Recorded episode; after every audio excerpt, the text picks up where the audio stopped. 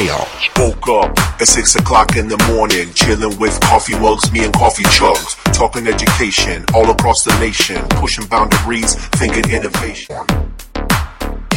Chaos. Hello, everyone. How you doing? Welcome to another episode on Living on the Edge of Chaos podcast.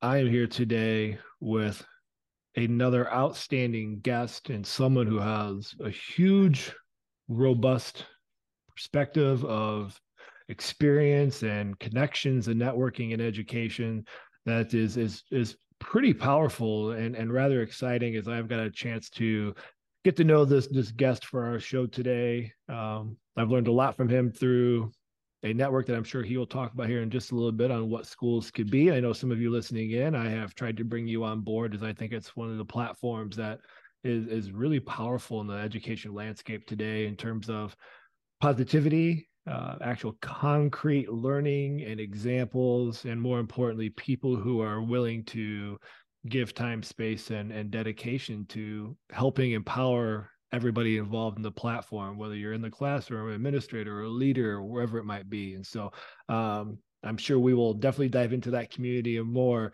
But today I'm talking with uh, someone I like to call a friend here, um, and his name is Josh. So, Josh, I want to give you an opportunity here to introduce who you are, what you do, and what in the world you got going on. Thank you, Aaron. It's really a pleasure to to be with you today, and it's um, it's awesome to say that we we have an emerging friendship. That's right. um, and I I can also say I hope I don't drive some of your listeners away right out of the gate, um, but I'm a, a proud graduate uh, of the University of Iowa. Um, I know that that's where you host your podcast from, so go Hawks right out of the beginning. uh, right out go. of the gate here. Drawing the line um, in the sand. yeah, draw a line in the sand right down the middle of the state, right? All you Cyclones fans, you can turn, you can tune out now if you want to. yeah, to. there but, you go. There you go. Yeah. Um, yeah, I was, I'm born and raised in Hawaii. Um, my family has been in this state for about 104 years. Um, I grew up on the windward side of Oahu and on a on a really giant enclosed bay, uh, one of the largest enclosed bays in the world. And I, I say that because um, my school experience, K through 12, was mediocre at best. Um, I don't remember much about it. I only had a couple of teachers who really engaged me.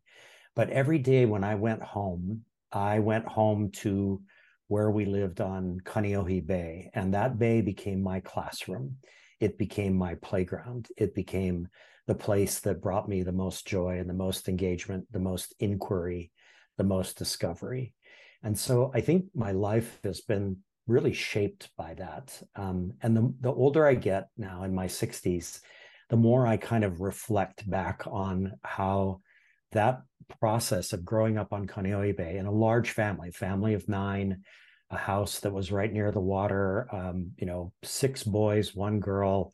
Uh, we we were um, ocean people, um, and we we just raged around there, and just so much of my learning came out of that environment. So, for me to be so passionate about experiential education, it kind of goes without saying that there is an origin story to that.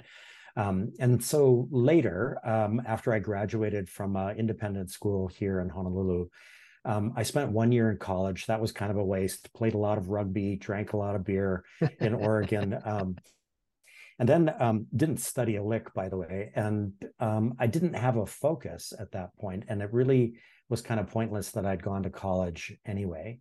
And so, um, long story short, I ended up um, attending something called the California Culinary Academy in San Francisco. I became a professional chef. I did that for about 10 years. Then I switched out of that into hotel management, and I did that in California and came back to Hawaii and did some hotel management here in Honolulu. And at that point, I, I developed, Aaron, a hunger to go back and finish my undergrad. I felt like I was ready. I was in my 30s. And so I had a dear friend that had been my roommate in San Francisco, and he was from Iowa. And he's the reason I chose University of Iowa to um, go back and finish my undergrad. So I went back and oh my God, was I ready to study. At that point, I had, you know, 12 years of professional business experience under my belt. I was motivated. I wanted to learn. I knew what I wanted to learn, which was history. And um, I also was starting to think a little bit about whether I wanted to be a teacher or not. Mm. And so I graduated from University of Iowa in 1993. Um, I did not have a good experience uh, with their College of Education. Felt like it was a lot of redundancies for me, things I've been thinking about for a long time. So I did not go through that. Um, I ended up getting my degree in history, and then I tracked back to teaching here in Hawaii. So I moved home um, and got a, talked my way into a job at the school that I graduated from, Punahou School. Um, and the rest is really history, no pun intended. I taught history for 17 years at three different independent schools here in Honolulu. And one of them was eight years at a small all girls independent school. Mm. And that was the most formative experience for me because that's when I really started to push the boundaries of who I was as a teacher. I started taking risks. And I I joke about this with people, but I had the good fortune of having a classroom that was literally on the edge of campus. And all of the things that I was doing, pretty much nobody, including admin, did not know what I was doing. um, and, I, and you know, I was doing crazy things like setting up a YouTube channel for the classroom when YouTube first showed up. Uh, no waivers, no parent permissions but the parents loved having a window into my classroom. Um, and so, anyway, it became um, a real interesting time for me to try all of the hyphenated learnings that we talk about problem based, challenge based, place based, culture based, everything based education. I was just trying everything right and left. And so that was a great experience for me. And along the way, um, I developed a, um, a passion for ed tech. And that was when ed tech was really taking off and everybody was going to ISTE and and so on. And so I was maybe one of the first teachers in Hawaii to have a one-to-one classroom with MacBooks. Mm-hmm. And so I kind of pushed that boundary as well. So in my last uh, private school that I worked at, that was mainly I was teaching history, but also doing the ed tech work. Um, and I loved that. I loved the fact that initially ed tech was all about the devices, but then there was a marvelous correction that happened where we went back to the pedagogy, back to what learning was all about. Um, and so that's really kind of the the formative experience for me. I eventually left teaching. Um, when was that? 2010.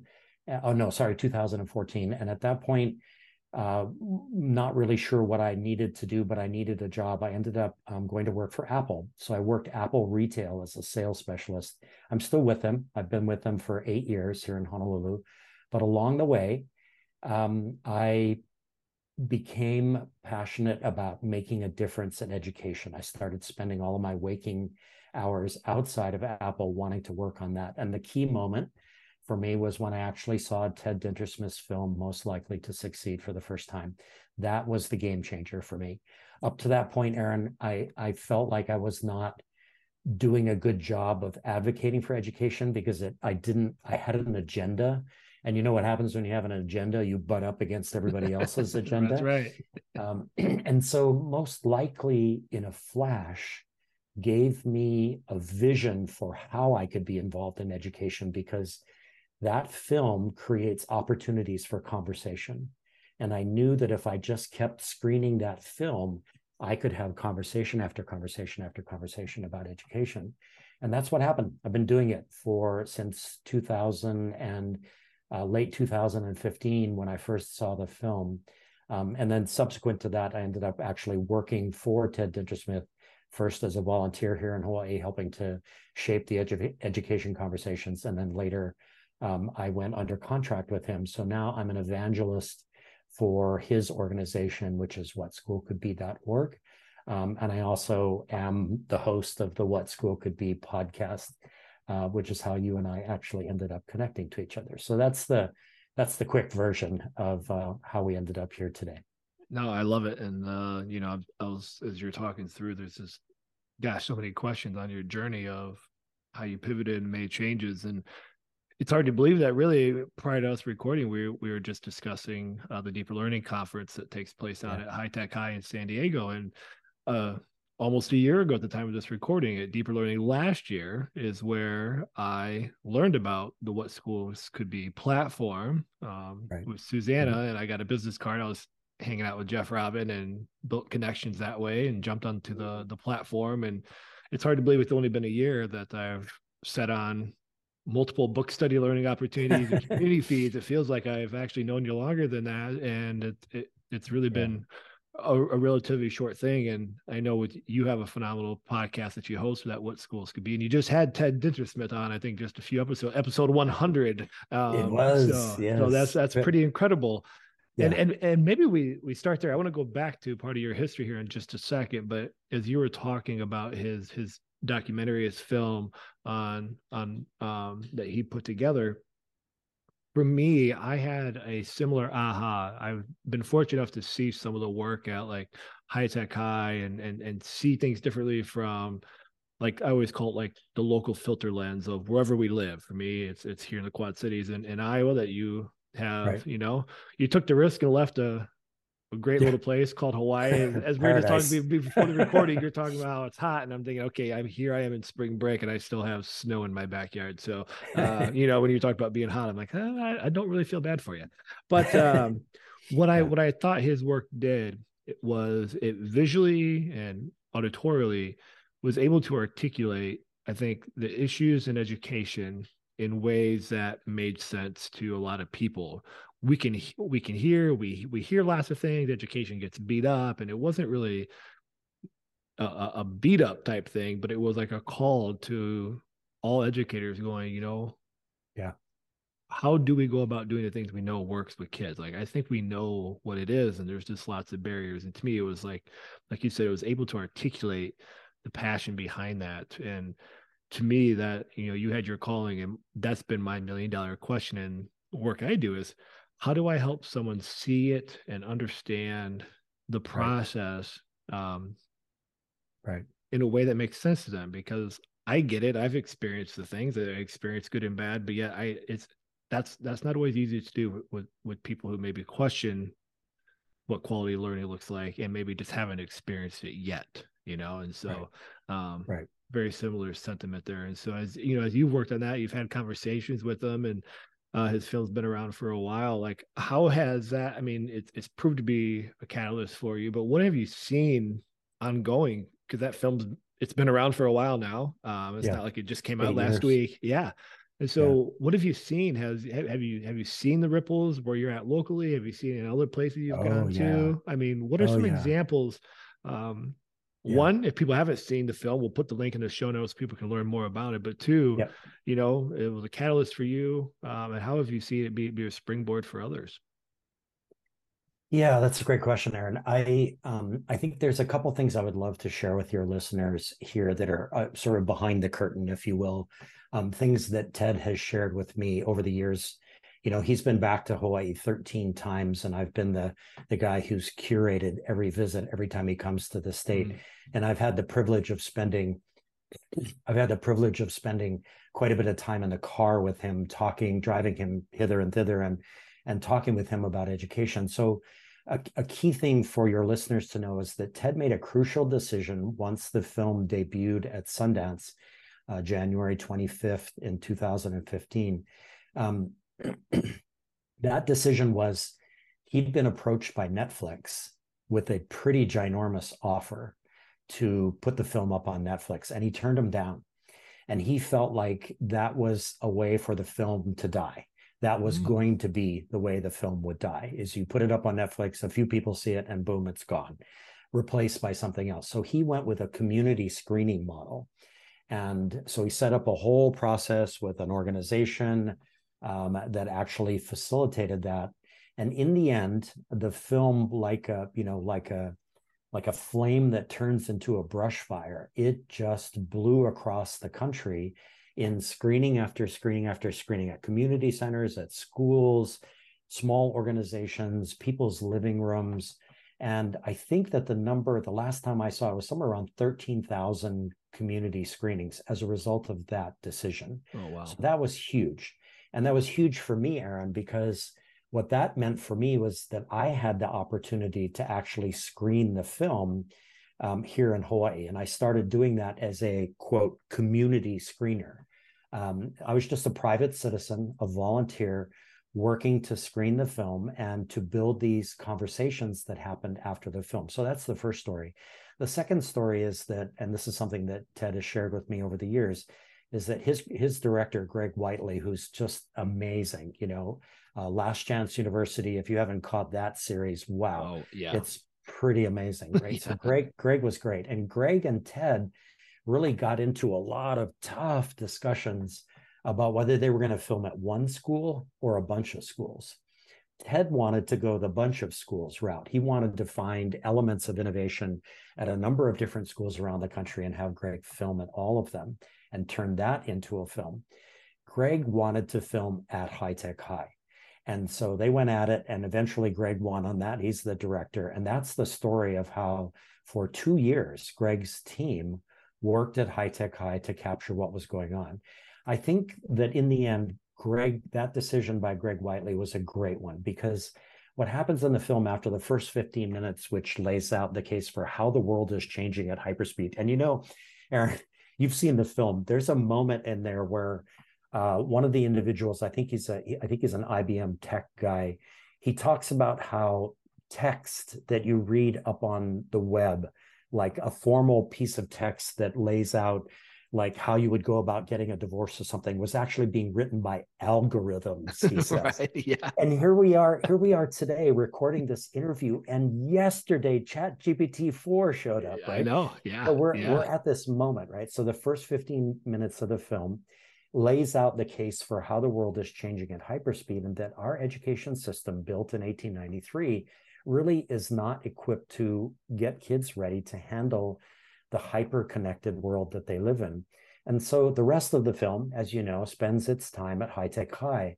And then the third thing is was the decision to actually track the two stories. If you haven't seen the film, the, the two stories are about two young students, one named Brian and the other named Samantha. And you really get pulled into their stories of growth and development and exploration and coming out of shyness and coming into yourself. And Brian you know just the ultimate procrastinator but totally ambitious yes. right? And and all of that. And so what ended up happening back to your original question here was that at each of those screenings that i did here in hawaii um, the conversations afterward were explosive in a way so explosive that it was hard for me to even shut them down at the end of the evening and these were not just conversations with educators, they were with community members, business people, parents, even students. And I think what you were talking about earlier is, is that the film gives everybody a chance to ask the big questions that they're thinking about about education. Will i be prepared? Or, or, really if you if you riff off of the title of the film which is most likely to succeed the question is yeah. who is most likely to succeed right? Right right. And then and then for an educator it's what am i doing to make my students most likely to succeed given the context of the world? And so i'm i'm stoked that that journey went from my first seeing the film in august of 2015 ted coming to hawaii for the first time in may of um, 2016 and my curating his visit and really giving him a chance to see the awesome things that were happening in this state, all the way to my doing the 100th episode of my podcast with Ted. And we had a chance to go back through a lot of the things that he'd already been thinking about, but also looking ahead into the future as the What School Could Be team builds whatschoolcouldbe.org and the global online community that is now two years old that you referenced a minute ago. That's how you got involved was through the development of the community and all the things that you can do there. So it's been quite a ride, frankly. And I'll just say really quick, Aaron, that the podcast, What School Could Be, was originally titled What School Could Be in Hawaii. And for the first two years, basically, I interviewed innovative, creative, imaginative educators and educational leaders here in this state. Um, and then a year ago, a little over a year ago, uh, with Ted's permission, I dropped it in Hawaii and began interviewing people outside of Hawaii. And my first interview, Aaron, was with a woman named Janelle Field.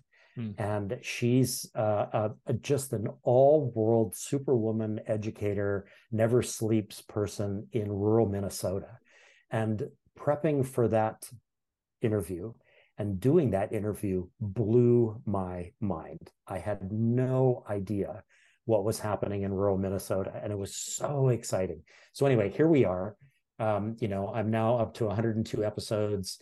The episode that I'm about to release is with Embark Education, which is in Colorado, um, an incredible micro middle school that's framed by two businesses a bike shop and a coffee shop. Oh wow. it's just like and and I guess I guess my my closing thought on this is Aaron, I am so blessed to be on this journey doing this work of elevating these thousand points of light that are out there. And what I'm learning about education with each episode that I do, and I know you share this thought, right, is just incredible. I'm blown away. Every hour that I spend working on getting ready to interview some educator somewhere is just mind blowing to me. And so that leaves me feeling hopeful at this moment that all of the hyphenated learnings are gaining enough traction in this country to where we're not fringe anymore. We're actually getting pretty close to the center of the education conversation. And that's the fuel in my tank and what propels me forward. No, I love that. And I think as as you were talking, I think about just just it's crazy to think that that film's been out that long. It doesn't feel like it. And I was thinking, man, it has yeah. been a long time since we had our community screening back, you know, here where I'm at. Um, yeah. Mm-hmm. And I think about since then, you think about COVID that obviously shook the pillars of all of society. Yeah. We've got tools like ChatGPT that are, are really, I don't know that they're necessarily like shaking up the pillars of all sectors of life. It, it's definitely opened up opportunities, but I feel like it's shake the pillars of education. If people are kind of having that short term um, panic or fear about cheating yep. and assessments and things of that nature, which I think just brings us back again to these bigger conversations on what is what is good pedagogy and what are we what are we doing in our in our time with students you know yeah. and so i'm thinking about man wonder probably needs to be a sequel to the video. But you know, I, I, think about all the you know, you're talking about the amount of time you've had with with Ted and those conversations. I think you have over a hundred different guests on your podcast, and I've been fortunate enough to sit in some community learning networks within what schools could be, whether it's sitting with authors on you know a series of their work or just other opportunities that I've I've heard the questions and I've heard the ideas that other people have shared you know, as you've had these conversations with people and you've been able to sit in these conversations with educators from all over with all sorts of different uh, backgrounds and you know you think about just the landscape of where they're living whether it's a, a bay um, like you growing up or whether it's me sitting on the mississippi river where i'm yep. i didn't grow up right. there but it's where i live you know wh- what do you what do you find to be some of those those traits, those mindsets, the dispositions. So let you kind of pick the the word choice mm-hmm. here with these people that that are actually finding ways to make it happen. As you said, it this the, the these hyphenated ways of teaching are getting closer to the center, and I agree.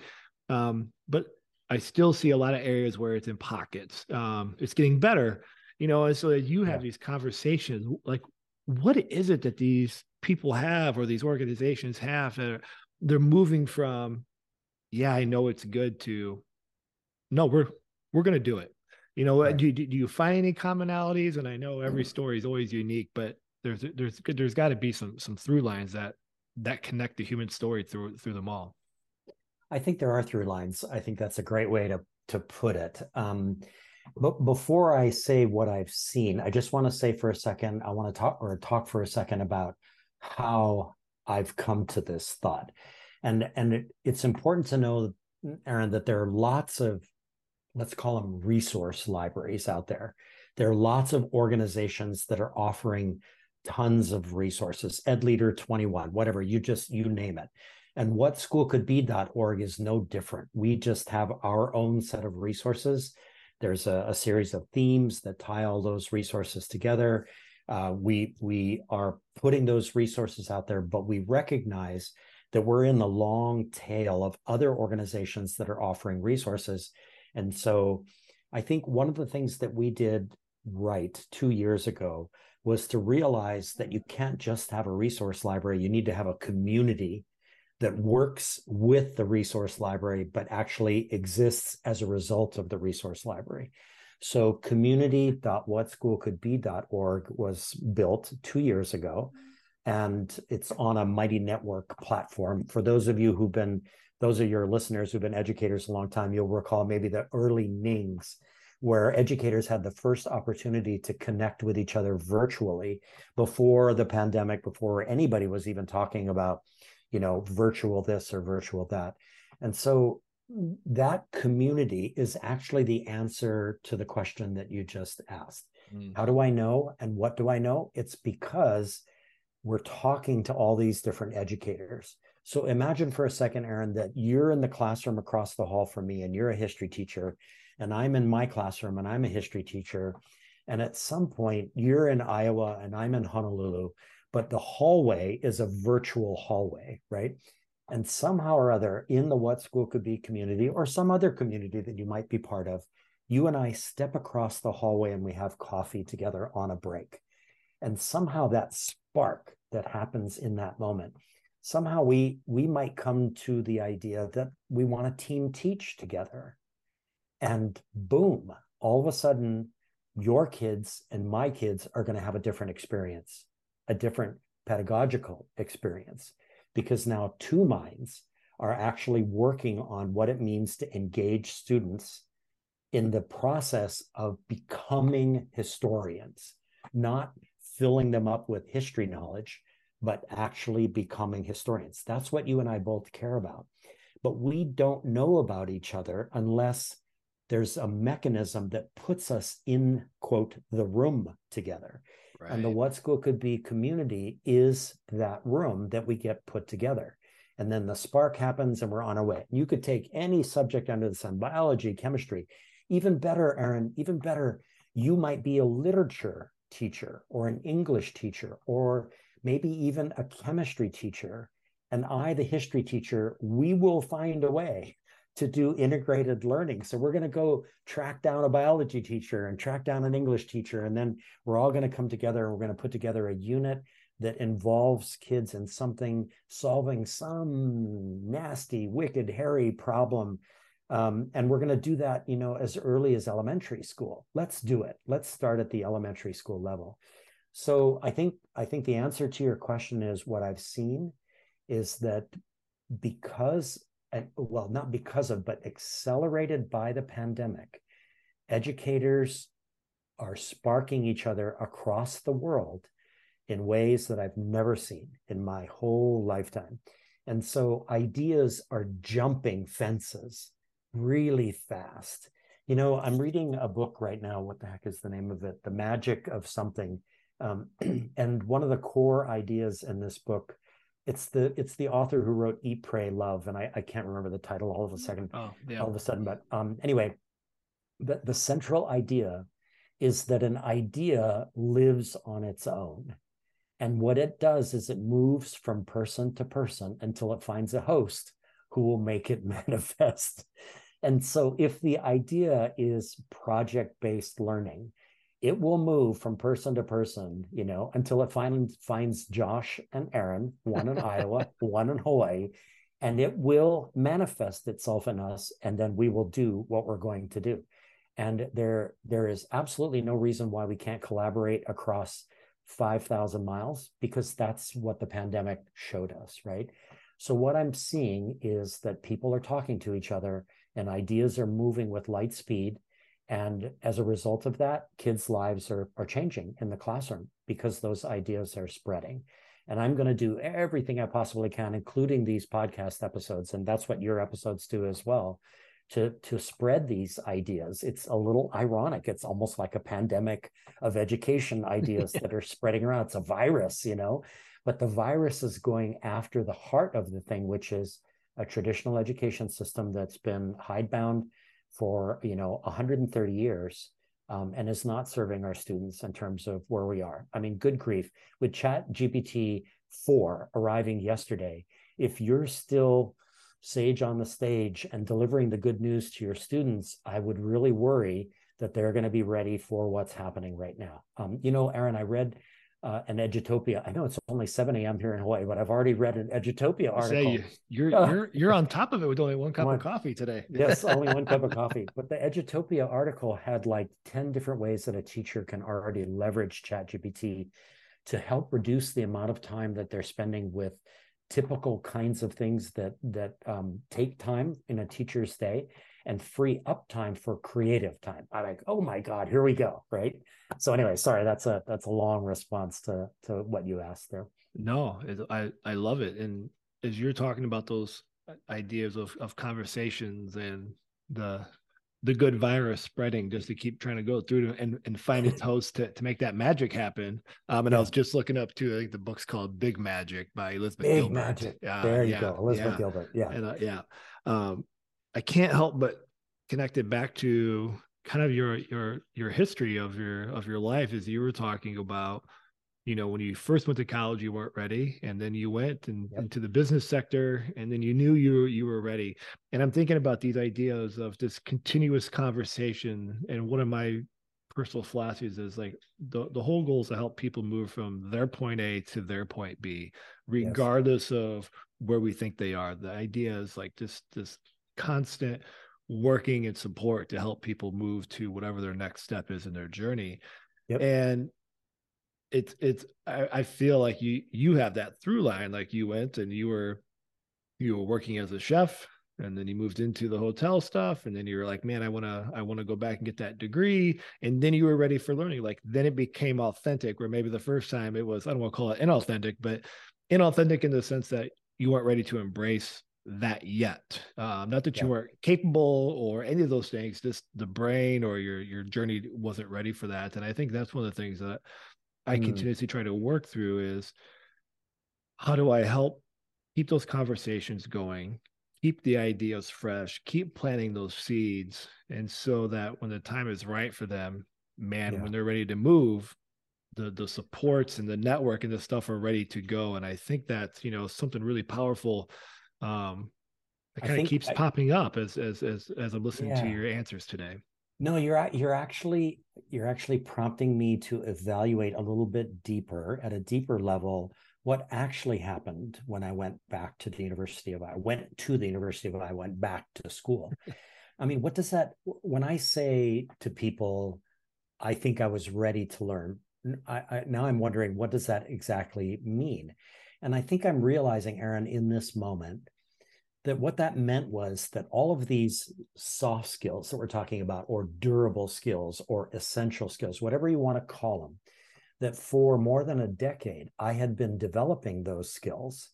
And that when the moment came to go to the University of Iowa, which by the way, that was not a that was a traditional college environment. I went to lectures with 300 other students. I, I wrote the papers, I took the tests, but I went from a 2.7 cumulative GPA high school graduate to a 4.25 at Iowa.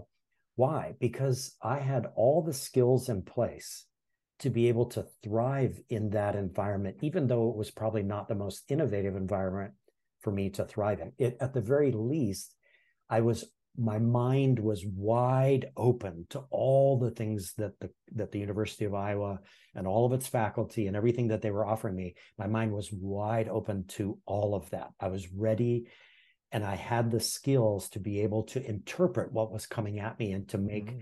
my own kind of assessments of what I was experiencing, right?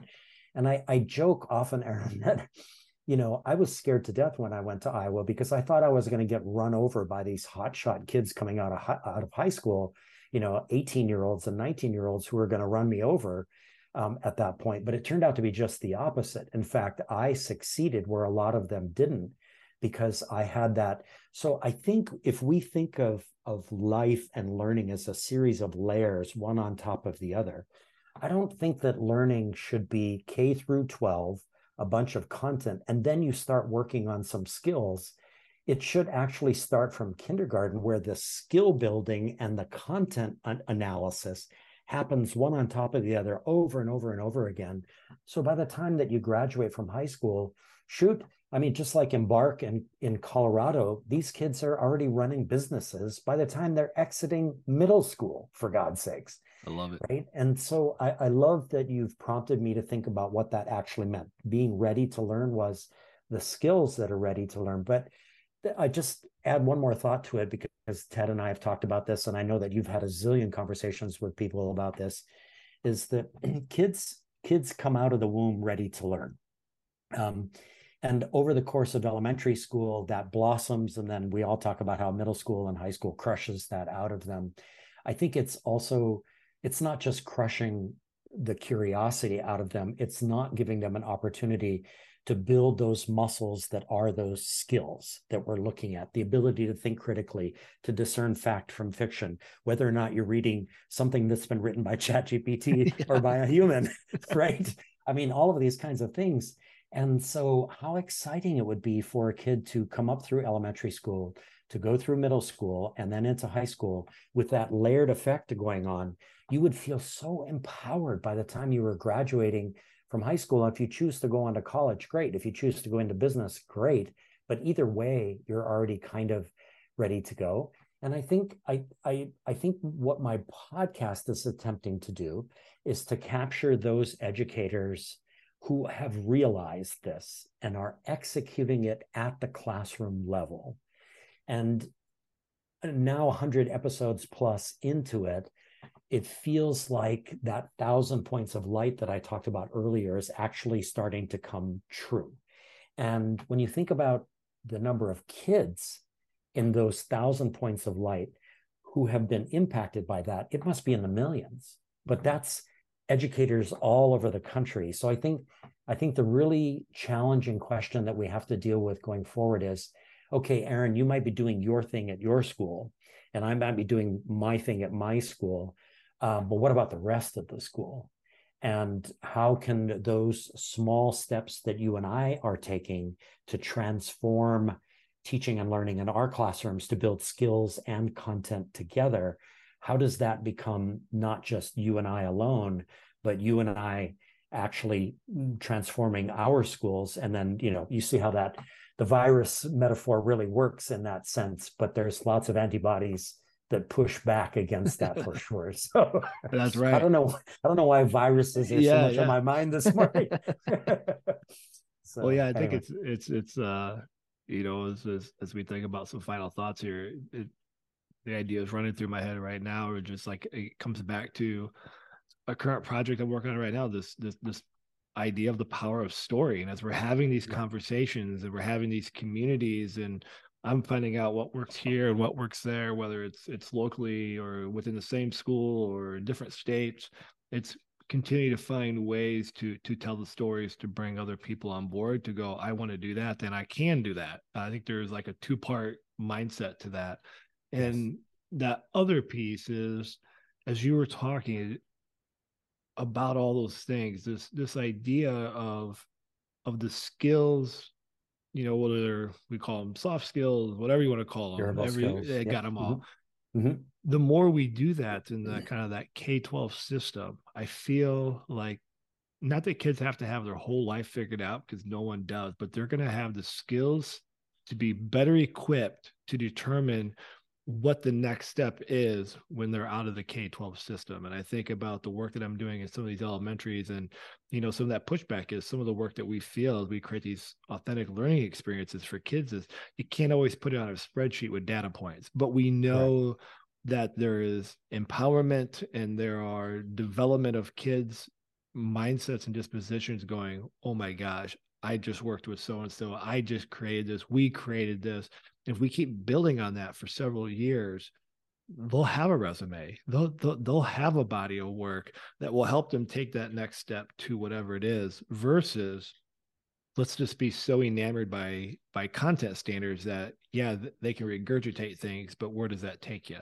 Um, right. I know that could be a whole whole conversation, um, even in and of itself. But those that that's where my my head's spinning yeah as you're sharing that and so you know as maybe like the the final question to be respectful of your time is you you've got all these things happening all these stories you're connecting with all these people. We just had this wonderful conversation. You know, what's next for you? What what what do you hope the next parts of your your work continue to be? I'm sure a lot of this is to keep trying to do what you're doing, but you know, as you continue to have the next hundred episodes and whatever comes mm-hmm. our way and things like that, what is it that, that that you're hopeful for? Yeah, that's a that's a great question because you know I could do I could get to 200 episodes and will I have done just 200 episodes? Will it be will the next 100 be essentially the same as the first 100? And and that's I'm thank you for prompting me, you know, to think about that. Um I'm I think one of the things that I I really want to think through carefully um is the ways and I know this is probably on your mind as well Aaron is uh, what are the ways that each of these episodes can in and of themselves become a spark um, a professional learning experience in your pocket in your iphone or your android phone? Um, you know in what ways can they actually impact the lives of kids? So right now it's it's a little bit i'm leaving it to chance. I'm just saying you know all right you know, awesome, coming upwards of 60,000 downloads in almost 100 countries. That's great. But I'm just assuming that these episodes are having an impact. But I wonder how I might be more intentional about that. So actually, to give you a to give you an ex, uh, you know a, maybe a closing story, my 102nd episode is with a guy named Paul Balaz, and Paul Balaz is a Hawaii educator um, who teaches at um, just down the road from me, actually at Kaiser High School.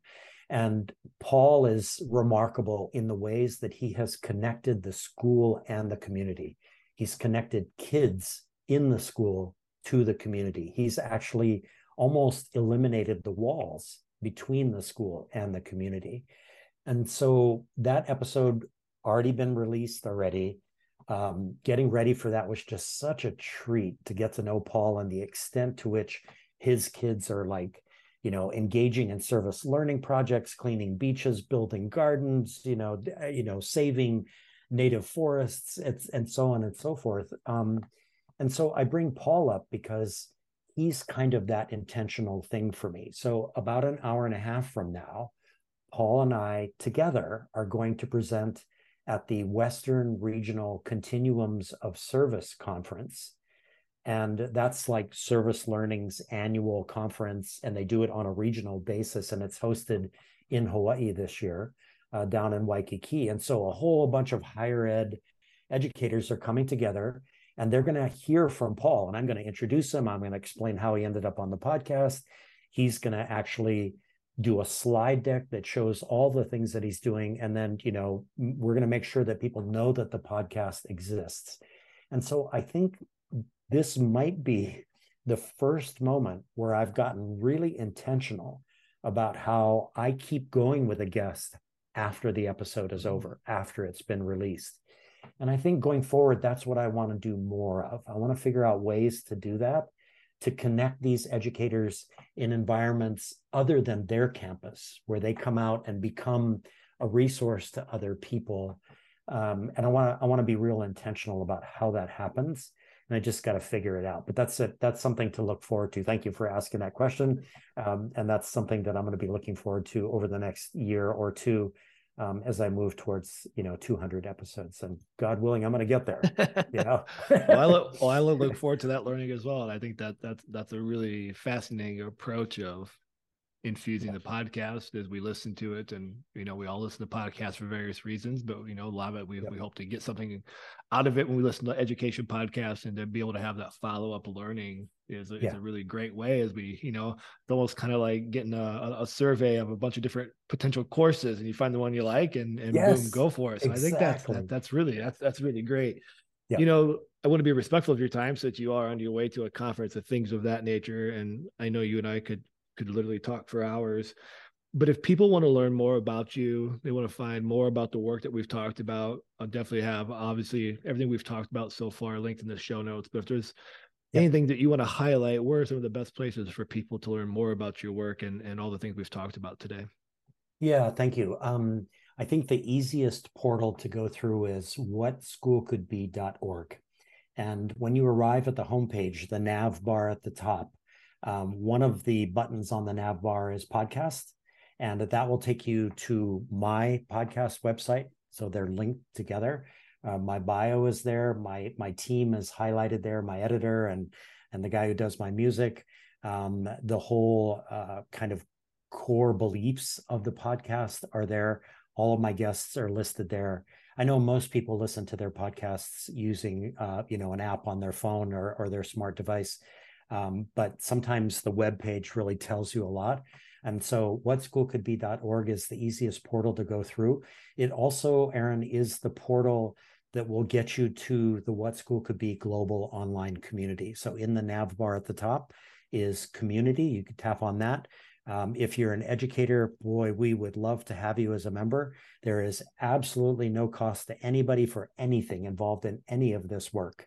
Um, so we we are free, uh, and we just want to nurture you and support you and help you and connect you with other people. And so I think that's that's the way to do it. I'm also on Twitter at Josh Reppun, J O S H R E P P U N, um, and also WSCB podcast that's also my Twitter handle as well. And um, there's a couple of Facebook pages, but those are easy to find um, as you go through. So yeah, yeah. Well, well, perfect. We will definitely get all that linked in, and I know that you'll have some uh, new followers from this show because you've you've shared some really yeah. insightful things today, and I know your work goes even deeper into that. So I know personally, thank you for the work you do. And I know you don't do it alone. There's a huge team and you've got your own crew that you work with. And so, I mean, I know you put in countless hours, but with all things, I know there's a whole list of names that, that, that get contributions to that as well.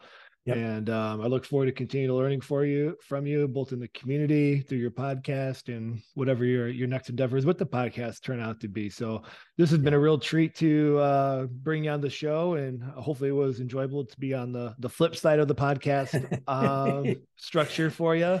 And uh, you know, I, as yeah. always, I, I, thank you for all that you do uh, for for educators and, and and people involved looking to uh, increase learning and, and opportunities for all. So so thank you for that. Thank you, Aaron. Real pleasure to be with you today. Hey, hey, hey, hey, chaos. Woke up at six o'clock in the morning, chilling with coffee mugs, me and coffee chugs, talking education all across the nation, pushing boundaries, thinking innovation. Hey, hey, hey, hey, chaos.